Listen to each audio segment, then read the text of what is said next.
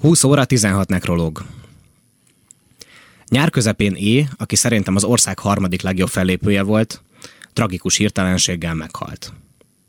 Anyám lehetett volna, szívelégtelenség vitte el. Nehéz elképzelni szülés közben ét, pedig a leghátsó sorban mindig ült egy általános iskolás fiú. Azt is, ahogy hagymalevest főz. Anyát meg nehéz elképzelni színpadon. A fiú tehát anya nélkül nő fel. Eltűnik nyomtalanul, vagy a megalázó tanoncéveket átugorva teljes értékű fellépőként kezd. A boldog kamaszkort átugorva. Ezt a versenyelőnyt fogják irigyelni tőle közvetlen kortársai, a barátok. Nehézen megküzdeni minden tapsért, elfogadni, gratulálni éveken át. Az én anyám bolti eladó.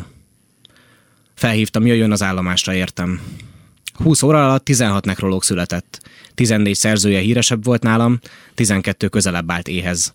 Úgy számoltam, két-három év munka, és én is elgyászolhatok valakit a címlapom.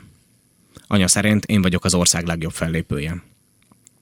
Úgy számoltam, 20-30 év munka, hogy engem is címlapon gyászoljanak el.